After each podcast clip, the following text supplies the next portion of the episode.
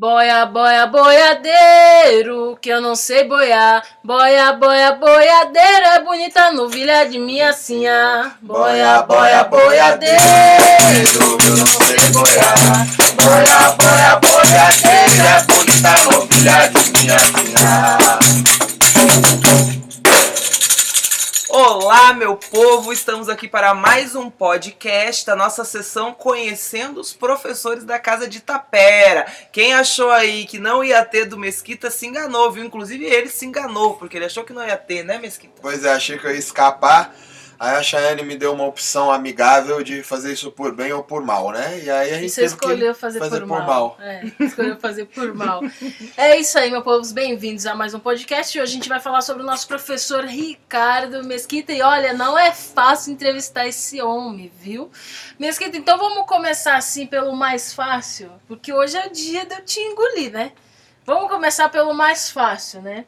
O que, que você enxerga do samba de roda e por que que você escolheu esse é, fazer o projeto de samba de roda, sendo que você também tem a capoeira, você tem o jiu-jitsu, apesar de você já seguir uma metodologia, né, já seguir uma equipe, você também poderia ter criado a sua, porém você escolheu o samba de roda. Por quê? Peraí, já vai começar com uma pergunta boa dessa? Não vai Óbvio. perguntar se ele tocava birimbau no samba, passava Claro vergonha que igual a gente? Claro que isso? não! Eu tenho contatos na direção. Ah, eu tô vendo. Essas perguntas foram selecionadas por ele, eu acho. Viu o que é isso? Bom, é, eu acho que o primeiro passo é a gente gostar, né? Em tudo que a gente faz é importante a gente não perder nosso tempo da vida fazendo algo que a gente não gosta.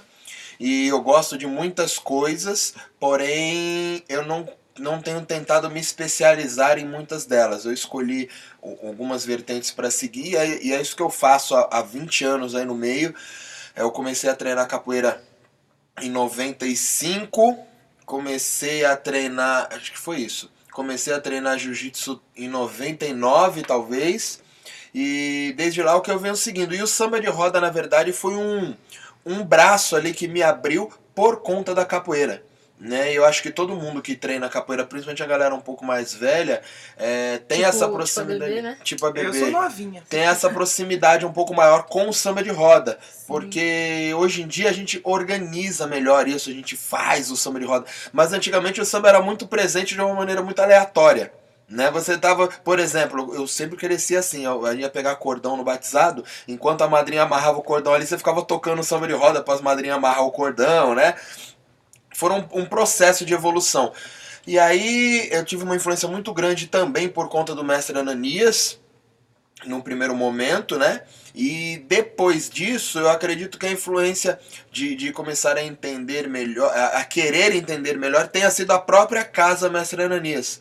Porque foi quando o Minhoca começou a, a, a trazer a galera do samba chula, e era um samba que eu não conhecia, que eu achei muito legal, né? Muito bonito, mas eu tive uma resistência grande a princípio por não entender é, é muito claro na minha cabeça essas diferenças todas, porque eu tinha uma verdade, né? Porque eu já ia pra candomblé, pra assistir as festas, eu já, já gostava muito de ver o samba, não numa ideia de pesquisa.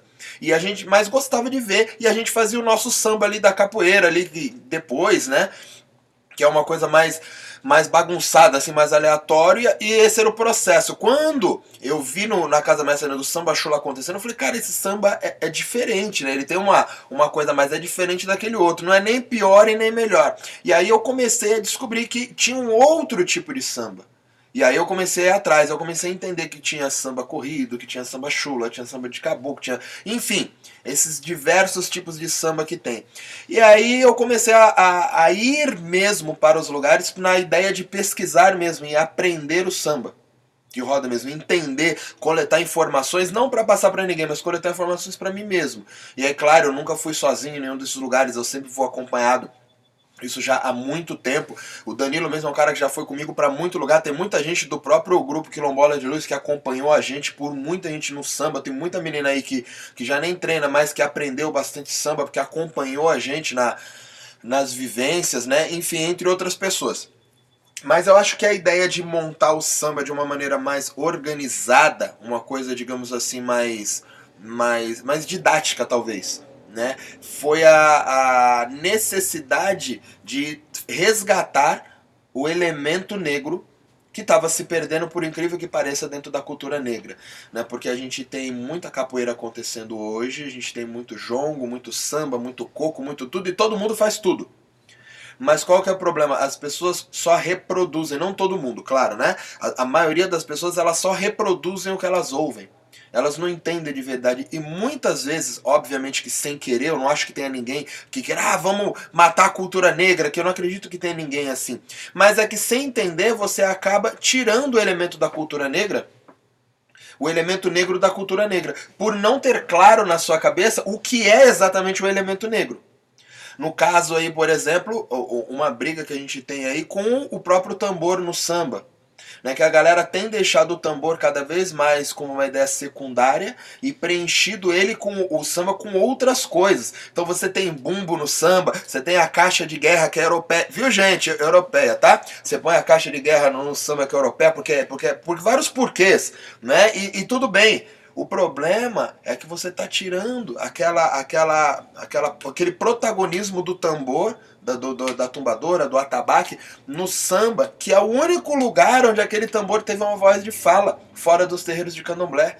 Porque se a gente for ao teatro municipal hoje, você vai ver muita ópera, você vai ver muita música legal, música clássica, música erudita, canto lírico, mas você não vai ver ninguém batendo tambor lá dentro porque eles não dão espaço para isso. E tudo bem, talvez devesse, mas é, é, é, uma cultura mesmo europeia. Os teatros municipais foram feitos dentro desse intuito. Isso deveria ser colocado aberto, talvez, mas não, enfim, não é essa a ideia. Se a gente for procurar, por exemplo, é, culturas tradicionais, por exemplo, escolas, você tem muitas escolas que são católicas, por exemplo, né? e naturalmente eles ensinam o quê? A cultura católica. Eles são sempre atrelados a uma igreja, a uma capela que tem naquele momento. Os alunos são ensinados a rezar ali naquele momento. Enfim, você tem uma, uma, uma maneira de ensinar, que é uma maneira, uma conduta de vida, que é a maneira como eles organizam. E, né, e tudo bem, você não, não tem espaço para colocar um tambor aí no meio.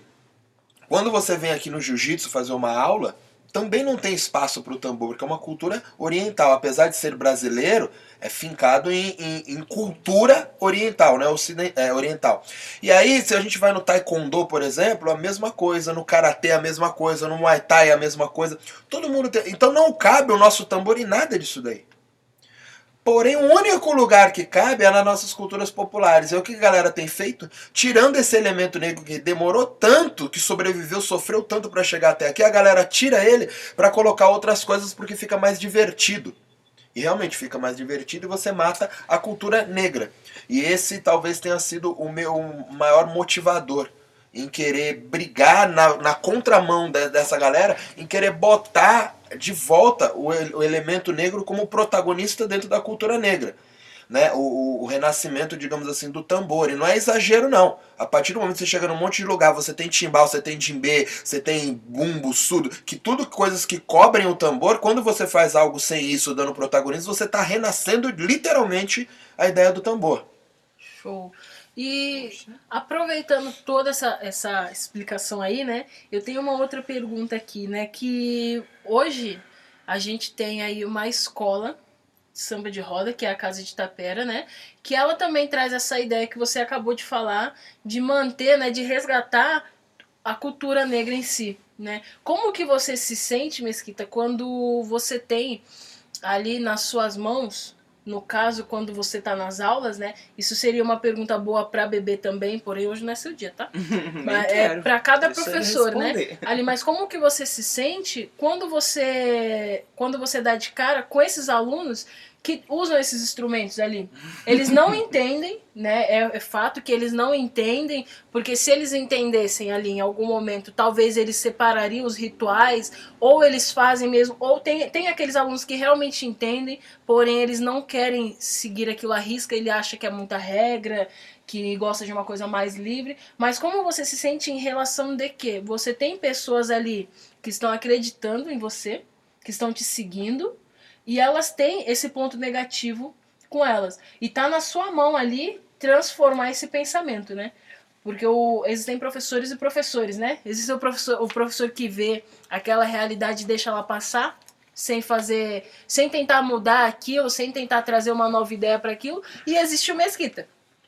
O Mesquita, ele tenta trazer essa compreensão daquilo, né? Como você se sente com essas pessoas, assim? Eu acho que esse, essa responsabilidade, na verdade, ela é de todo mundo, né? Todo mundo que está dentro da cultura popular, de alguma maneira ou de outra, é responsável por isso.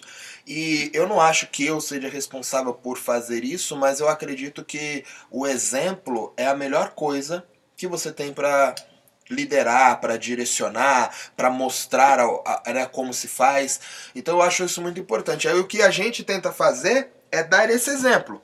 A gente Sim. tenta fazer só isso, né? E nem todo mundo vai gostar mesmo, nem todo mundo vai seguir mesmo, porque são momentos diferentes, momentos evolutivos da vida de cada um diferente. Tem gente que ainda não entendeu esse processo com relação à importância da cultura negra. Né? Tem gente que ainda está no processo de decorar música, de cantar música, de se divertir. Tem gente que ainda enxerga o samba como uma balada, como uma festa depois do batizado. Né? Isso, imagina, a gente está pegando uma coisa que é centenária colocando ele como arroz de festa de final de batizado. Você vai falar o que para uma pessoa dessa? Não tem o que falar. A pessoa não está literalmente no momento dela de entender. Quando você pega o samba de roda ou qualquer cultura e bota lá pra galera aí fazendo enquanto tá comendo ali no meio, alguma coisa deu errado.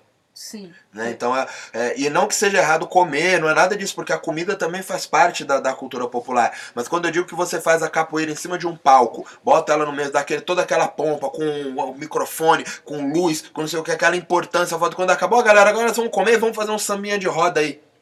Você mesmo está derrubando aquela Você cultura. Diminui, é, você está diminuindo aquilo. Não que eu acho que tenha que ser feito em cima do palco, inclusive pode ser feito, você pode fazer de várias maneiras diferentes, mas sempre você tem que ter um olhar sensível para trabalhar com culturas populares. E eu acho que a gente só faz. Uhum. Eu não acho que a gente é melhor do que alguém, pior do que alguém. Eu acho que a gente está num momento evolutivo diferente de outras pessoas. Isso não quer dizer que nós estamos melhores. Nós só estamos em um, num outro lugar no tempo e espaço ali num outro momento, né? E a gente Sim. tem preocupações que essas pessoas por diversos momentos talvez não tenham hoje. Show. E aí, bebê, você quer, quer dar uma interrogadinha aí? É, eu queria perguntar aí, dentro desse, desse envolvimento, né, com o mestre Ananias ali, de ver o, o samba que ele fazia, né, já aí com ritual, com tudo uma história por ele ser do recôncavo também, trazer todo esse histórico, né? Uma raiz mesmo ali mais forte. Se você passou alguma vergonha aí nesse meio do caminho, né? Se você fez muito. O que eu quero, ele fez eu contar, essa é a verdade, faz a gente contar as coisas que a gente fez aí já né, de passar vergonha, também quero saber se você passou alguma vergonha aí com o Messi, que eu sei que o Messi era bom de. É mais fácil perguntar quando eu não passei uma vergonha com o Messi, né? Porque acho que a maioria dos dias que eu tive com ele, eu passei uma vergonha. Alguns dias que eu tive com ele, a gente teve contato com a civilização, algum tipo de vergonha eu passei. Então isso aí não. É normal. O legal é que quando tava entre a galera nossa ali, você nem ligava mais, né? Não, é, não chega a passar vergonha. Você só tá passando. Fala, ah, é o Messi, todo mundo sabe. o problema é quando a gente com gente de fora, cara. Que é uma, uma vez a gente foi num evento muito legal, que isso não foi só, a gente foi num evento que é. Aquela, como que é aquele negócio que o Messi Gladson fazia na USP, que, que era famoso de capoeira, como chamava? clínica de capoeira. Ah, sim, enfim. E aí tinha uma galera. E aí eu não sei porque que o mestre estava em casa, eu não lembro. E a galera falou: traz o mestre. Eu, eu ia pro evento de qualquer jeito. Ela falou: traz o mestre, traz o mestre. Eu falei: tá bom. Aí tipo, foi uma correria pra gente arrumar um carro. A gente arrumou o carro. E ele foi levar o mestre. Quando chegou lá, o mestre foi reclamando, porque ele reclamava.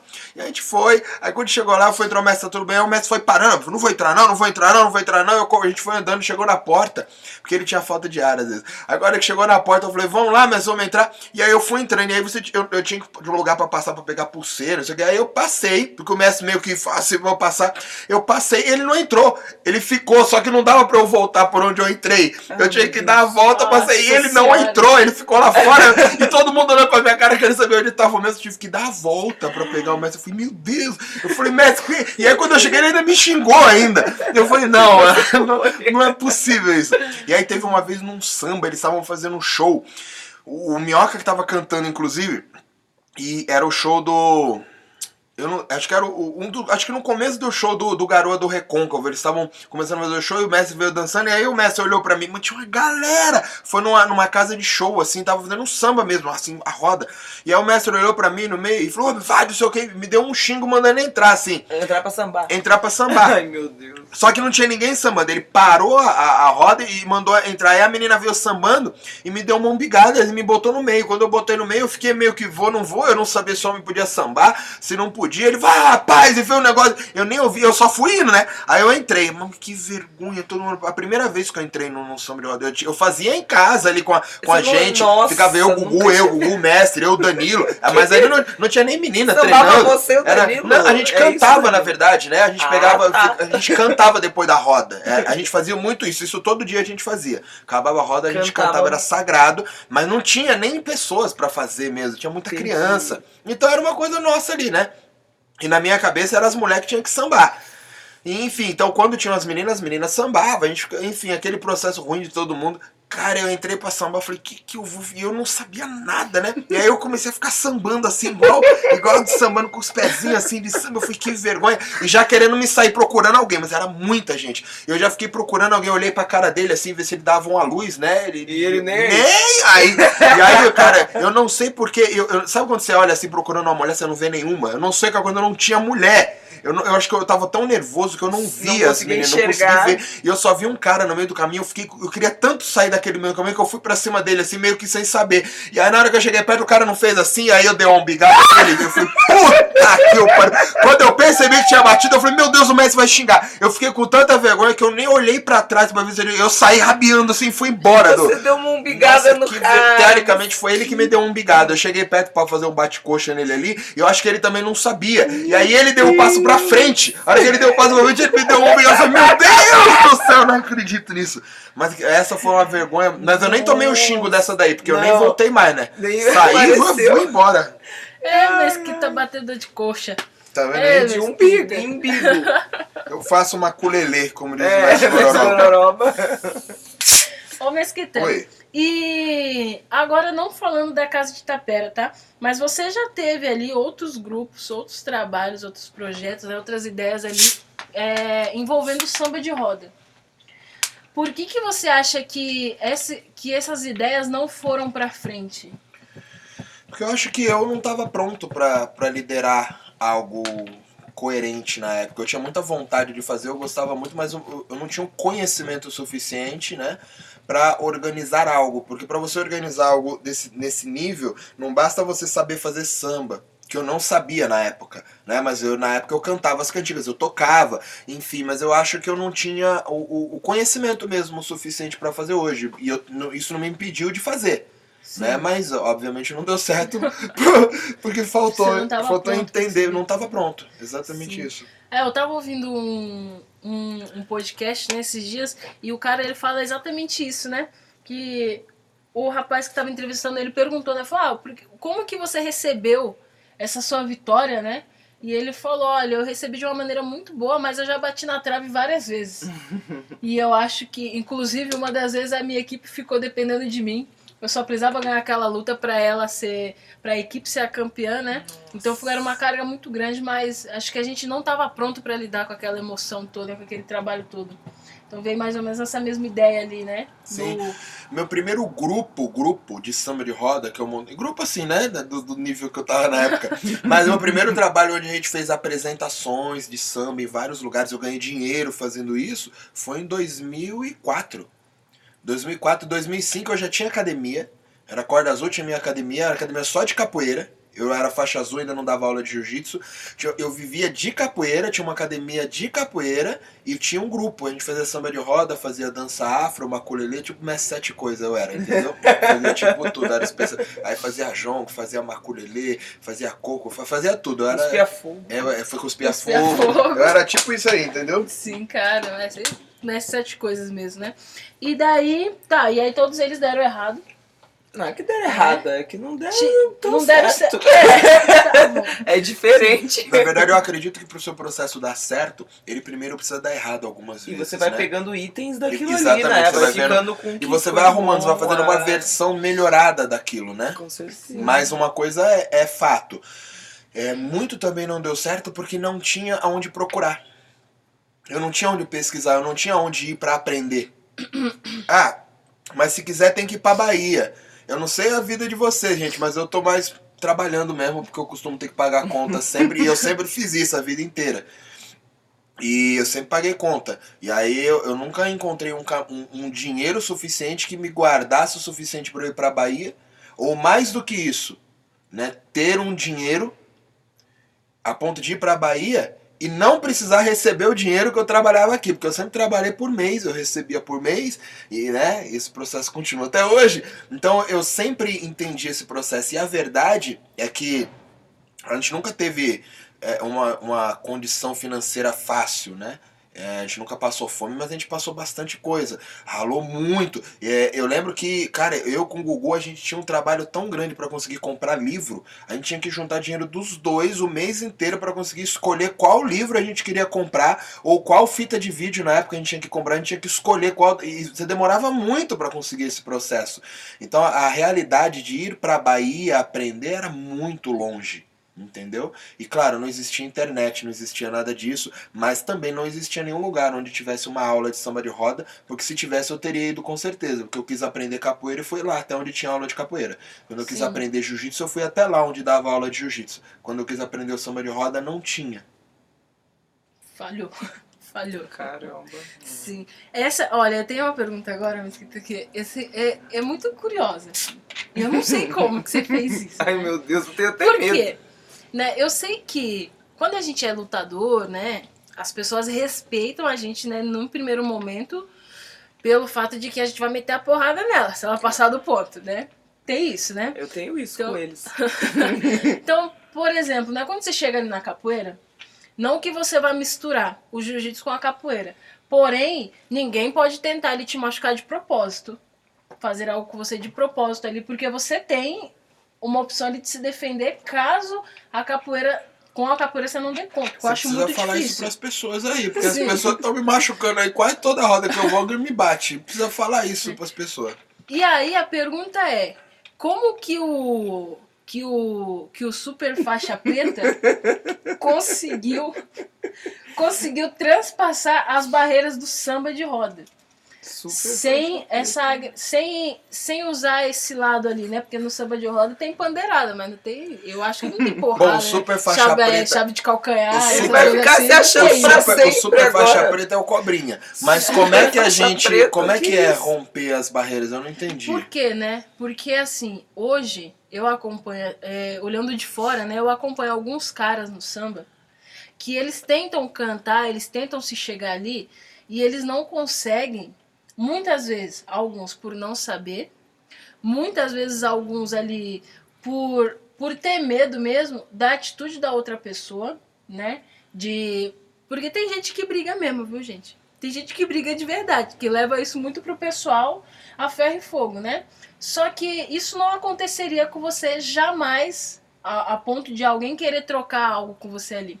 E é- só que quando você chega no samba de roda, pelo fato de você ser uma referência, Um super uma- faixa preta. uma inspiração, né? Pelo fato de você ser, de você ter essa imagem, você muitas vezes você não pode ter algumas posturas, fazer algumas coisas com arrogância, com ego ali que nem te cabe, né? Porque você também não é assim. E como que você faz pra conseguir chegar lá? Bom, na verdade, esse processo já teve muito, né? Eu já passei muita vergonha em samba, já cantaram muita música pra mim, já me mandaram embora, já fui embora com vergonha. Ah, mentira. Já te Diversas- mandaram embora do samba? Diversas, não foi uma, não. Foram várias. Meu Deus. Várias vezes. Ela vai tirar o Conta Então, esse, uma. Esse Ela processo. vai tirar o super. então, esse Vou tirar o processo- super. Ela Vou tá tirar o super. a tirar, hein? Esse processo aconteceu muito e faz parte de um amadurecimento, né? E talvez não aconteça mais hoje, talvez, porque hoje eu sei me colocar de uma maneira melhor. Né? Eu bato menos de frente, eu sou mais educado, eu sou menos incisivo.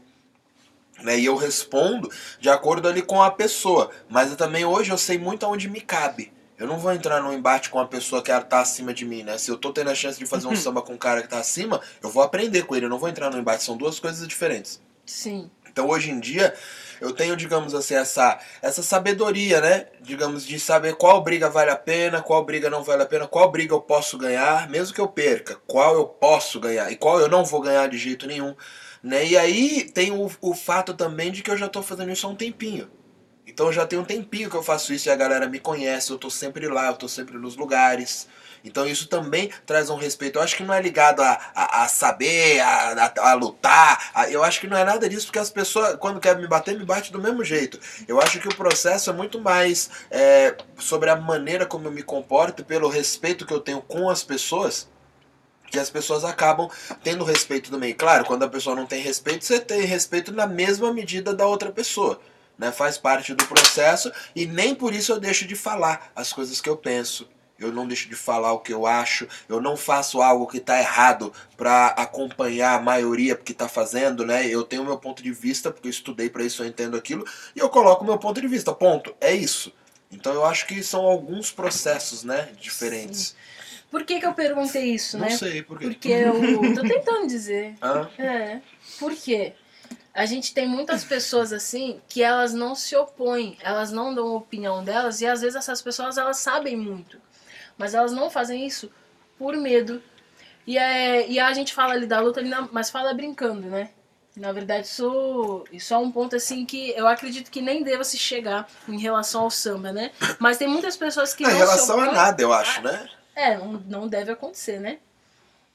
Então muitas pessoas não se opõem, eles não dão opinião delas, não falam, por esse medo do cara ser mestre, por exemplo, né? Porque que nem você falou, né? Tem os mestres sete coisas aí. Aquele mestre que faz tudo, tem o mestre que sabe tudo e não deixa e acha que o aluno nunca vai saber mais do que ele em relação a alguma coisa.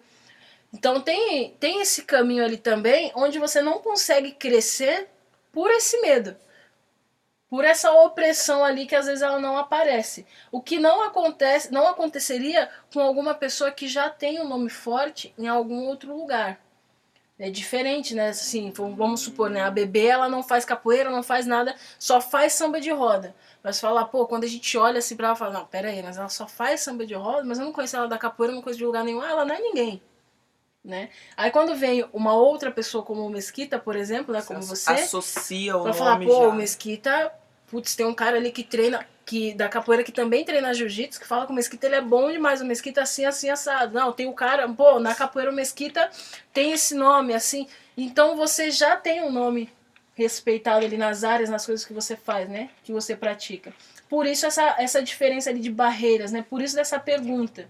Então a gente tem esse processo onde você também erra em relação ao tratamento com as pessoas, em como falar, em discutir ou não, e com o tempo você vai mudando ali o seu jogo de cintura, viu, bebê? Que fica brigando com todo mundo, viu? Hum, Ah, Com- sou eu.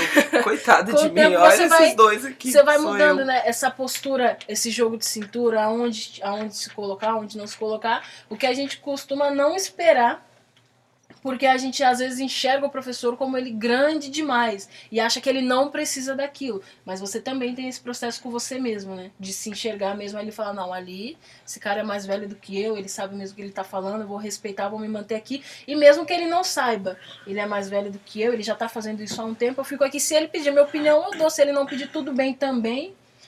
São, é um caminho diferente. Tem um- um- uma frase bem legal que a galera fala, que é se você é a pessoa que mais fala na mesa, você tem que se levantar dessa mesa e ir para outra mesa. Porque você não vai aprender nada ali. Então, sempre que eu vou em algum lugar, eu sempre procuro selecionar na minha cabeça lugares onde eu sei que vão algumas pessoas que tem algo a me acrescentar. Dificilmente eu vou sair de casa num lugar onde eu falo, porra, é que eu, eu acho mesmo que a galera ali não vai me acrescentar em nada. Dificilmente eu vou. Né? Eu vou talvez por um amigo muito amigo que conta comigo para eu vou pela amizade, né? Mas geralmente eu procuro ir nos lugares onde estão pessoas que realmente são mais velhas, que eu sei que tem coisas a me agregar. Seja numa palavra, seja num, num birimbau, seja num jogo, numa maneira de conduzir a roda. São diversas maneiras onde você aprende numa roda. Então eu sempre procuro ir nas pessoas. Onde eu sei que aquelas pessoas vão estar, eu falo, mano, geralmente esses caras é legal. E nem tudo é legal. Mas se eu puder pegar um pouquinho em cada coisa, em cada lugar que eu vou, depois de um ano, Eu tô muito mais esperto do que eu tava. Então a ideia é essa, dificilmente eu fico indo, né, pô, nos mesmos lugares onde não tem mais nada para acrescentar. Eu vou naquele lugar, se eu achei que não tem mais nada para acrescentar por algum motivo, não tem problema. Naquele mesmo horário eu procuro outra roda, em outro lugar, onde tem outras pessoas. E se não for bom, eu procuro outro. Se não for bom, eu procuro outro. Eu vou sempre tentando estar perto de pessoas que podem me trazer algo, podem me agregar algo. E às vezes o cara fala alguma coisa da capoeira, por exemplo, que não é nem do samba, mas ele faz algo que te faz entrar numa reflexão que acaba te abrindo no samba, acaba te fazendo um entendimento no jiu-jitsu, acaba te dando um entendimento na vida. Então são diversas maneiras de, de se evoluir, né? Sim. Perfeito. Obrigado. E aí, bebê? Ah, eu quero fazer perguntas menos profundas. Pode ser um pouquinho mais raso, um pouquinho mais. Bom, vamos lá, que esses dois estão filosóficos hoje, né? Uh, eu queria saber, Mesquita, que se você elencasse aí dois itens, assim, que você chega num samba de roda e fala, putz, não vou conseguir aqui ficar, ou né? Eu vou ter que modificar alguma coisa para eu conseguir continuar nesse lugar. O que, que mais te irrita ali? Ou o que, que mais te. Alegra. Assim. É, não, irrita primeiro. Não irrita, né? Mas assim que, poxa, que faz você que dá ficar aquela put... decepção. É, né? fica putaço. Putz, Porra, por que, mano, que eu vim nossa, aqui? Olha o que os caras estão falando. Duas coisinhas, duas. Eu acho que o, o, um elemento neutro assim são as pessoas, né? Porque não importa muito o que tem ali. Se tem pessoas coerentes ali, às vezes você chega num lugar os caras estão fazendo samba no balde e na panela e é melhor do que muito samba. Porque é muito sobre quem tá fazendo, né? Ele E o samba. de qualquer jeito, não, tá é porque o samba não é ligado a- a- aos instrumentos em si, né? Ele é ligado ao ritual. Com os instrumentos, esse ritual fica mais completo, de um maior entendimento, e você consegue fazer ele de uma maneira melhor. Mas se a gente fizer um samba só na palma de mão, não é samba também? Depende muito de quem tá. Sim. Então uma coisa que te irrita é ver um monte de pessoa que só quer bagunçar ali, por exemplo. Você sabe que não tem. É, não, as pessoas me tá fazendo. irritam de qualquer lugar, né? Não Não as gosto de pessoas em geral, elas me irritam mesmo. Mas, falando dos elementos agora, eu acho que os top 2 aí da, da bateria, da, acho que é hoje em dia, né? O timbal e o triângulo. A galera descobriu que tem triângulo. Provavelmente alguém foi pra um forró, foram pra um forró, descobriram, falaram, agora é legal, agora tipo eu vou o trazer... Pedro. Álvares Cabral É, descobriu, assim, o Descobriu o Brasil. Brasil terrorista. E descobriram o triângulo. E aí puseram o triângulo. E hoje em dia tem triângulo, né? Tem bumbo também, aquele bum, bum, bum, mas é menos, né? Tem, é menos. Tem Djembe, zabumba, tem tem zabumba, tem djembe, mas é menos. Timbal e triângulo tem bem mais, porque as pessoas compram mais timbal e mais triângulo, né? O timbal, porque é muito legal você tocar de Você chega num num lugar com timbal, todo mundo vai te ver. Né? Chegar num carnaval, quando você parar no meio da- do, do público, você começar a tocar, todo mundo vai saber que você tá ali, porque o timbal é foda. É, E o isso, triângulo né? é baratinho, cabe em qualquer lugar, né? Você põe na bolsa, põe na pasta, põe em qualquer lugar. Então, E é legal também você põe o na som bolsa, aí, entendeu? querem associar pro samba. Tipo isso. Tá, e o que, que mais te encanta, assim, que você vai pra aquele samba de roda e sai satisfeito? Nossa, hoje foi massa. Eu acho que o ritual, né? E eu acho que a gente é surpreendido de diversas maneiras quando a gente vai no samba. Às vezes você vê o samba é muito legal, legal. Só que tem uma menina normalmente, uma, uma mulher, normalmente é mulher isso, que faz umas pisadas, umas quebras, umas coisas que você fala, nossa senhora, você quer falar com aquela mulher de qualquer jeito, fala, cara, eu vou fazer um samba, você pode ir lá, por favor. Assim, impressionante. impressionante. Uma conexão ali com, com, com o instrumento, com o canto, assim, que é uma coisa muito legal, muito legal. Homem não tem tanto isso. É mais a mulher, assim, às vezes dá umas. Porque tem muito caboclo que tem isso mesmo. Você vê uns caboclos fazendo uns negócios e fala, nossa senhora, isso aí tem que estar morto mesmo pra fazer. Se estiver vivo, não, não consegue, não. Mas é, eu acho que isso daí me, me encanta muito. Claro, né? É legal que você vai no lugar, tem ah, o coro bonitinho, todo Você viu mundo que ele cantando. respo- a resposta então é o que canta ele no samba de roda é as mulheres. Mas alguma Todo dúvida? mundo entendeu. Tá, agora, isso aí nunca deixei isso. Se ele nunca falou nas Que aulas, isso? viu, gente? Estão descobrindo aqui pra que, que É ele porque vai. quem dá aula de mulheres são vocês duas. Se, Se fosse fosse eu, já ia você. começar falando isso, mas, gente, o negócio é o seguinte: mulher, falar de mulher. Mulher é a melhor coisa que tem no samba. Então, a gente não tiver mulher, não precisa fazer samba que não serve pra nada. Eu já ia começar a aula desse jeito. É que essa Ai, aula é de vocês, pô. vergonha, viu? Ainda bem, né? Essa aí, Israel, Ainda tem bem. mais um item aí que a gente pode gostar do samba de roda. Eu, por exemplo, Não, não, acho que vou já me tá encantar bom. com as mulheres. Acho que já tá bom. Dependendo de uma mulher beber, tem umas mulheres que dão umas pisadas. Dá umas pisadas, Não, umas eu tô quebras. uma brincando, coisa eu fico admirando. Sim. E aí, acabou? E aí, beleza? E aí, tudo bem? Tudo bem, opa, tudo ótimo. Vamos lá para a próxima, né? Ah, Então a gente falou ali sobre suas decepções e virtudes que você encontra no samba de roda. Eu pareço decepcionado? Às vezes, quase sempre. Ah. Brincadeira. É só a cara e Oh. o jeito de andar. Vol- Voltando lá um pouquinho sobre os grupos de samba de roda, né? Você tá. Hoje a gente faz parte de um, de um outro projeto, né? Que eu não sei se a gente pode chamar de grupo, né? É um Não, pouquinho maior mais, do né? que isso, né? Você acredita que a casa ela vai pra frente? Você ho- hoje comparando com comparando, né, com os outros grupos que você teve, com a experiência que você tem hoje de acompanhar pessoas que vão pra frente, pessoas que param, de acompanhar projetos que vão pra frente, projetos que param, de entender as histórias de grandes pessoas, de grandes nomes que caíram muito, né? E mesmo assim conseguiram fazer algo perpétuo, né? Conseguiram fazer algo de muito importante para todo mundo que elevasse a alguma coisa, alguma informação. Você enxerga que a casa, você acha que a casa ela vai para frente mesmo? Ou você acha que ela ainda tem pontos assim que precisam ser consertados para ela não cair? Eu acho que tem muitos pontos que precisam ser consertados, mas eu acredito que sempre vão ter muitos pontos, né? Porque na verdade isso é um retorno do- dos nossos alunos. Então a nossa evolução é sempre constante, a gente nunca pode estar acomodado, né? Sempre vai ter alguém com uma, uma pergunta diferente, um questionamento diferente, algo que eu não tinha pensado. Então uma coisa é, quando você tem um projeto desse, você nunca tá tranquilo.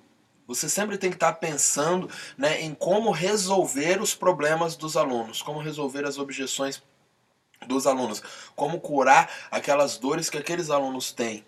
Né? E esse é o nosso processo, nosso, digo de nós todos, quanto a- é, líderes né, de qualquer coisa que você faz.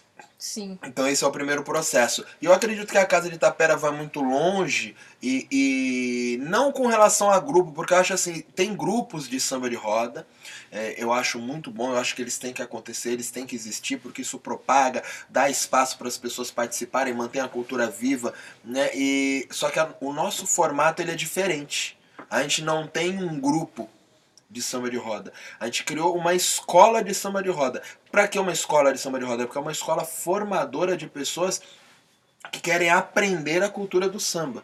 Então, quando a pessoa passa pela escola da Casa de Tapera, ela passa, ela aprende e ela adquire o conhecimento. E ela pode fazer o que ela quiser com aquele conhecimento. Ela pode montar um grupo, ela pode não montar um grupo, ela pode montar uma outra escola, ela pode só levar para o grupo de capoeira dela, ela pode fazer na casa dela, ela pode guardar para ela, porque na real a ideia do conhecimento ele só vale quando ele é compartilhado. O seu conhecimento ele só vale quando você compartilha ele, quando você passa ele para frente. Então a nossa ideia é, na Casa de Itapera é só passar o conhecimento para frente. Qual o conhecimento? Da cultura preta, do elemento preto dentro das culturas populares, né? A coisa de entender o samba com carinho um pouco maior, não simplesmente com samba é tudo igual. Porque obviamente samba não é tudo igual. A partir do momento que eu chego no recôncavo, tem um samba que tem uma viola que só mulher pode dançar e homem não entra, isso tem regra e não é igual ao outro, porque eu tenho vídeo aí do, do em Salvador, quando você chega lá no samba duro, os caras dançando com as mulheres.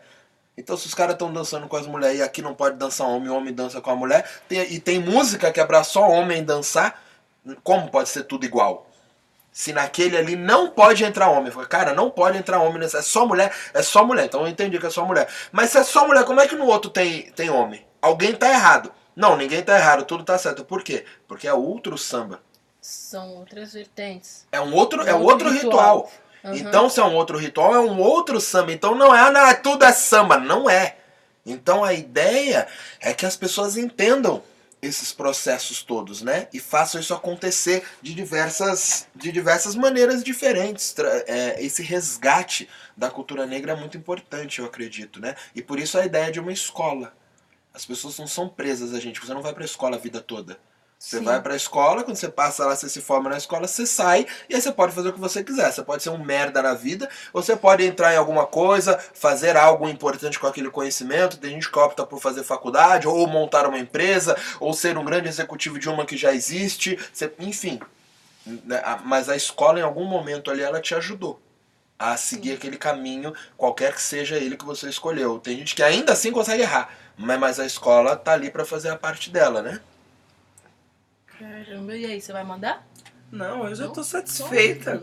Então eu vou continuar aqui, né? Ela não tá satisfeita nunca. A, a casa, ela vem crescendo, né? De uma maneira assim, eu não sei como, como falar, né? Rápido demais, talvez, e de uma maneira muito inteligente, porque ninguém para, né? Nesse processo. Não é que a gente veio ali com uma ideia e a gente morreu nela. Na verdade, a gente está se renovando a cada momento e a gente tem esse retorno dos próprios alunos que estão ali, que estão do nosso lado. É, 24 horas, né, que estão em contato com a gente 24 horas mandando mensagem, querendo saber, pesquisando mais fundo, né? Hoje, por exemplo, eu tive um de, de uma das nossas alunas, né, a pequena, que ela falou assim, ela falou, caraca, véi, Olha, eu tô gostando demais das aulas, porque eu lembro que lá atrás vocês não tinham falado isso. Isso quer dizer. E a mesma aula. Isso quer dizer que vocês continuam buscando, vocês continuam entendendo tudo que está acontecendo e vai só melhorando, né? O método, né? Vai só melhorando a explicação. E aí, pô, velho, aquela aula, vocês não falaram isso, vocês não contaram isso, é diferente. Então é uma prova também de que quem está à frente continua evoluindo, com o processo andando né? E quem está vindo está entendendo essa evolução, esse processo. Né? O, isso é, é um dos pontos que podem fazer, podem causar, podem colocar a gente no jogo infinito. Literalmente. Se a gente souber conduzir e se manter nele. Por quê? Porque logo isso vai se modificando, o que é natural e tudo se modifica, né? Tudo que está em movimento, ele vem se modificando, ele vem evoluindo. E conforme você vai acompanhando, você vai entendendo esse processo, você vira uma pessoa infinita dentro desse jogo. A casa de Tapera, ela pode ser um, um pode entrar em um jogo infinito? Ela Eu... pode entrar nessa evolução? Eu acho que ela já foi criada nesse intuito, né? A ideia já era crescer de uma maneira onde isso realmente pudesse ser perpetuado. Então a ideia é nós não somos melhores do que ninguém, a gente não tem o samba da casa de Tapera, a gente criou, não tem. A única coisa que a gente faz é organizar o conhecimento já existente. O conhecimento Sim. já está aí. Tem conhecimento que, que a gente usa na casa que é, tem mais de milênios. Que é o conhecimento que já era antigo na formação do candomblé, por exemplo. Que também é atrelado ao samba, que é atrelado à maioria das culturas populares. Né? E aí esse conceito, por exemplo, o princípio da comunicação do tambor. Isso é uma coisa muito ancestral. Sim. Então isso é uma coisa perpétua. Desde que a gente não deixe isso morrer. Então eu acredito que a maneira como a gente tem buscado evoluir pode dar espaço para as pessoas que querem aprender isso e querem talvez ensinar isso, passar isso à frente, elas passam a ter espaço. Por quê? É muito difícil falar, ah, vou ensinar samba de roda. É claro que você pode ensinar. Quem que vai falar? Ninguém é dono. Quem que vai falar que você não pode? Fulano chegou e falou, eu dei uma aula de samba de roda. Quem que vai falar para você que você não pode dar uma aula de samba de roda? Não tem ninguém que possa te proibir. Porém, quando eu te dou ferramentas para você fazer essa aula que você já vai fazer de uma maneira muito melhor, não porque a minha maneira é melhor, mas é porque eu estou te dando ferramentas para você fazer da sua maneira Sim. Porém, com conhecimento já claro dentro de uma, de uma, de uma lógica, onde você tem uma ordem cronológica, inclusive, daquilo, os sambas já todos divididos, o que é, o que não é, uma ordem de entendimento. Então, quando você entende melhor aquilo, você vai fazer aquela mesma aula que você ia fazer, já na verdade não é mais a mesma. Já fica uma aula muito melhor. Sim. De qualquer jeito, você vai dar aula. Só que você pode dar aula falando do que você acha, você pode dar aula falando do que já foi pesquisado por nós testado, aprovado, a gente já correu atrás, já olhou e você pode ter certeza daquilo que você está falando. Então a gente passa literalmente a dar suporte às pessoas que estão com a gente, aos nossos alunos. Isso é um processo infinito. Sim. Porque ele não depende de mim. No dia que eu não estiver mais aí, no dia que você não tiver, no dia que ela não tiver, esse processo vai continuar acontecendo. Porque o conhecimento a gente não criou, né? Não, ele já estava lá. Tá a gente Sim. só catalogou isso. Agora, sobre essas pessoas darem, né? É, não estarem, né? Sobre você não tá aí, eu não tá aí, ela não tá aí. É, isso é meio bem pessoal, assim, porque, por exemplo, a bebê ela é mais nova, né? E vocês se conhecem ali há pouco tempo. E eu também sou nova em relação aos outros que vieram antes não de é mim, nova. né? Eu sou novinha, gente. Nova sou né? Mas o tem um processo diferente que acontece, né? Uma ideia diferente que acontece que é você, o, quando você coloca suas ideias ali nas, nas reuniões, né? Você sempre está incluindo as pessoas pra, pra, de uma maneira que uma pessoa nunca fique presa dentro da casa. Né, para que ela consiga caminhar com qualquer, ela consiga caminhar com qualquer uma outra pessoa que passe por esse processo, que entenda os padrões ali da casa, que entenda essa ideia, né? Então você, você já vem dando esses pontos de fazer de uma maneira que todo mundo possa participar e que ninguém fique preso. Porque a gente tem alguns lugares, por exemplo, alguns grupos de samba de roda, alguns grupos de capoeira, até mesmo academias, né? Que só funcionam se o, o mestre da academia estiver lá se o faixa preta estiver lá, se o mestre de capoeira estiver lá, se o sambador tal estiver lá. Então você acaba limitando aquele crescimento e isso faz o jogo ser finito. Ser finito por quê? Porque uma hora aquela pessoa ela vai morrer. Isso vai acontecer de qualquer jeito e as pessoas ao redor não vão estar prontas para lidar, para manter aquilo. Elas podem fazer uma outra coisa do jeito Sim. delas, mas já é uma outra coisa. Já é uma outra coisa. Então, são pautas ali, né, que já colocam esse processo diferente, que já vem ali abrindo os braços para outras pessoas fazerem. Então, é, é literalmente de uma maneira que que consiga crescer com outras ideias também tudo sempre supervisionado, né? Não é assim, não. O cara veio lá, igual na roda de capoeira, né? Que às vezes chega alguém e canta uma música lá do outro lado ali. Nossa, não. não? Sim. então não é assim, né? Por que isso? Por Bom, eu, eu acredito que ninguém é dono de ninguém, né? No primeiro momento. Então essa coisa de, ah, você tem que, você tem que, não sei, eu, eu não tenho que nada. Já começa daí, né? A partir do momento que ninguém paga minhas contas, eu não tenho que nada. Quando você estiver pagando minhas contas, talvez eu tenha que algo. Mas aí é tudo previamente combinado, determinado, conversado. Fora isso, ninguém tem que nada. É, aí gente a gente que... faz de uma maneira, a gente tenta organizar isso de uma maneira de levar conhecimento para as pessoas, mas de maneira nenhuma nós queremos essas pessoas presas a gente. Nós queremos que essas pessoas fiquem. Algumas, algumas nós não queremos. é, é, é verdade, ué. Isso é assim. Mas nós queremos que, que algumas pessoas fiquem com a gente. Sim. Porque nós gostamos delas, porque nós entendemos que a maneira delas de pensar bate muito com a maneira como a gente pensa. Nós entendemos esse processo de diversas maneiras. Então fica muito legal. Né? Mas se essas pessoas acham que por algum momento elas têm que ir para fazer uma outra coisa, uma outra escola, um outro grupo, uma outra coisa, eu acredito que a nossa função é dar apoio. Eu não teria por que não dar apoio, porque eu acabei de falar que eu concordo com o que essa pessoa faz. Eu concordo a maneira como ela fala, como ela faz. Então, se ela vai fazer outra coisa em outro lugar, que não é na casa de Itapera, mas eu concordo com aquela ideia, eu tenho obrigação de ajudar. De estar ali com a pessoa para construir o projeto dela, por que não? Claro que eu não vou apoiar todo mundo, porque eu jamais vou apoiar uma pessoa que eu não concordo com o que aquela pessoa faz. Eu não concordo com a maneira como aquela pessoa faz. Né? Então a gente tem uma puta informação. De repente o cara tá dando uma aula de samba de roda e ele não sabe nada e tá falando um monte de merda. Eu não vou apoiar uma pessoa que tá falando merda, sendo que eu tenho, tive maior trabalhão para botar o conhecimento para você fazer. E você nem precisa fazer o meu conhecimento. Como diz a Frida, a, Frida, a Frida, Frida, né? A Frida, você não precisa, eu não quero que você pense como eu. Eu só quero que você pense. Então o cara não precisa dar a informação que a gente dá nas aulas, ele tem que dar uma informação certa, ele não pode fazer dar uma informação errada ou tirar da cabeça. Ah, mas fulano me falou, não interessa quem falou. Ah, mas fulano é mais velho e falou, tudo bem, mas os rituais são mais velhos do que o fulano mais velho. Então não é porque o fulano é o mais velho que aquilo passa a ser certo. Se aquilo tiver errado, mesmo o fulano mais velho falando, tá errado. Essa é a questão, ponto. Então eu não vou apoiar essa pessoa. Agora, o, o, nossa rede de amigos e a rede de pessoas que a gente pode apoiar jamais é ligada às pessoas que estão na casa de Itapera. As pessoas passam pela casa de Itapera e depende, e depende muito delas, da maneira como elas vão passar. Né? Tem gente que passa muito bem, continua amigo, não faz mais aula porque não tem tempo, ou já concluiu o curso, não, não quer mais fazer, enfim, e não muda nada.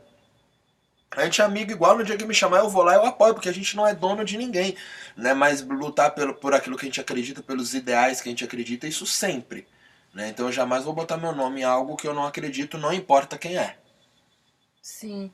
Aproveitando isso sobre esse lutar pelos ideais, né? É, a gente falou um pouquinho disso bem no começo já do podcast, porém com outro nome, né? Com outra roupagem ali. E agora, assim, as claras, né? É, você enxerga que isso pode não ser uma verdade, né? Isso pode, pode ser, por exemplo, que, que, que eu também não entenda e acaba processando de uma maneira errada, né? Mas existem algumas pessoas em alguns lugares que, que não sabem a causa que eles brigam. Não sabem por que eles fazem isso. E entra nessa ideia, né? Do eu não quero que você pense igual a mim, eu só quero que você pense. Né? Algumas pessoas, elas, elas não pensam porque elas vão seguindo outras pessoas, vão reproduzindo aquilo sem saber aonde vai dar. Né? Então a gente tem algumas pessoas que brigam por causas falsas, por exemplo. Né? Causas falsas como, como tirar. Por que, que você tira algo negro, algo preto, né, do samba de roda? Ah, porque hoje em dia todo mundo faz assim. Isso é uma causa falsa, não é? Tá todo mundo é muita alguém, gente, todo alguém, mundo é muita gente. Eu sigo não fazendo. Tirou... alguém tirou ali por algum motivo que ele não sabe explicar, né? Como diz a Bebê no, no, nosso, no nosso vídeo do, dos tambores, né? Fala, não, tudo bem, né? A mulher não poder tocar no samba de roda, mas desde que você tenha uma explicação plausível. Né? E quando você não tem uma explicação plausível, você está você tá mantendo ali uma causa falsa naquilo. Tudo bem, aí entra dois processos. Eu acredito que o papel dos líderes, de qualquer líder, é se preparar para liderar as pessoas. Ponto. E nesse caso aí é um problema de despreparo dos líderes, né? De quem as pessoas estão seguindo. E tem o segundo processo, que é os liderados têm que saber escolher bem os seus líderes. Se você não consegue nem escolher bem a pessoa que você segue, a pessoa que te lidera, a chance de falhar na vida é muito grande. Então isso também é importante, né? Então se as pessoas não estão conseguindo nem escolher quais são os líderes delas, elas não vão chegar, cara. E não é no samba, não é na capoeira, é em nada.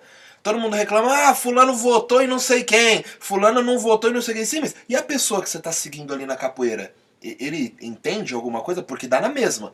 Porque hoje em dia tá na moda, né? Todo mundo fala do presidente da república que não entende nada, legal. Mas e o cara que você segue ali na capoeira, ele entende mesmo daquilo ou ele é um cara legal que ficou na capoeira? Porque são dois processos diferentes. Então você está perpetuando essa mesma coisa. Então é importante entender esse processo, né, dos líderes e dos liderados. Sim. O líder, ele só é líder a partir do momento que pessoas optam por segui-lo. Então, num primeiro momento, ah, mas se a pessoa não conhece nada, ela não vai saber achar o líder. Concordo, aí você vai até lá, você vai errar, e aí você tem que estudar, entender, olhar e falar, cara, eu acho que eu errei com esse cara, não vou ficar aqui, eu vou procurar uma outra liderança em outro momento. E muitas vezes você nem errou. Aquele cara é super legal. Só que para aquilo que você está procurando, aquele cara não serve para aquilo. E não tem nada de errado com ele. É só porque ele não serve para. Se você quiser aprender jiu-jitsu, você vai ter que procurar um professor de jiu-jitsu. Se procurar um de capoeira, vai dar errado. Para aprender jiu-jitsu. E vice-versa. Sim. Correto? Bom, acredito que sim, né? Você falou, tá falado. Como eu te sigo, eu acredito. Não, você precisa rever isso aí, procurar direito, entendeu? Bom, Mesquita, acho que é isso. Bebê, você tem mais uma pergunta Não, aí? nossa, foi muito bom. Tá. Descobri muitas é, coisas hoje. Viu aí, rapaz? Até o maculelê. Esse Poxa, aí essa, vou guardar essa né? cena que eu imaginei aqui é. na minha cabeça. Galera, é isso então. Então até aí uma entrevista com o nosso professor Mesquita. Óbvio que a gente fugiu um pouquinho ali do script, né? Tentou não seguir o mesmo padrão que ele, que ele fez com todos os outros professores entrevistados, porque ele já ia estar tá manjado nesse aí, né? Ele já ia saber tudo, né? Vai falar, ah, já sei como que vai ser isso aí. Eles vão perguntar a mesma coisa que eu perguntei para todo mundo. então vai ser facinho. Então a gente tentou mudar um pouquinho e sair um pouco só do samba, do samba, do samba e entender a, o processo individual dele ali. Hoje vocês puderam ver um grande, uma grande história que a bebê vai jogar na cara dele para sempre. Um super. Um super. Faixa preta. E é isso, Miss. É Você quer dar tchau? Tchau, galera. Muito obrigado. Espero que vocês tenham gostado. E é isso, né? Você não vai fazer o fui? Fui!